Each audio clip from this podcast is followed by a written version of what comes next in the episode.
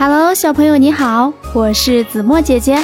今天我们的故事是小猪买橘子。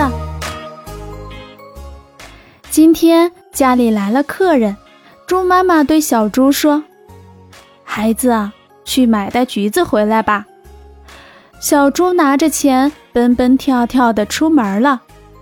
小猪买了橘子，高高兴兴地往家走。可是袋子上有个洞，橘子掉了出来，咕噜咕噜滚啊滚。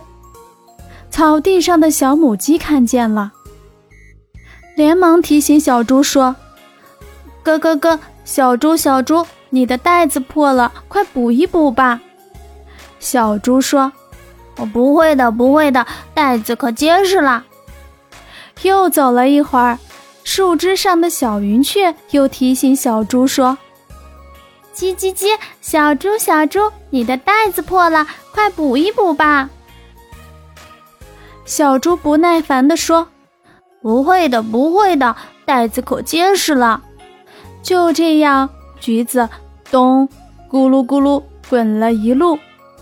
小猪觉得袋子越来越轻了，他高兴地想：“啊！越来越轻松了。”小猪回到家才发现袋子里的橘子已经不多了。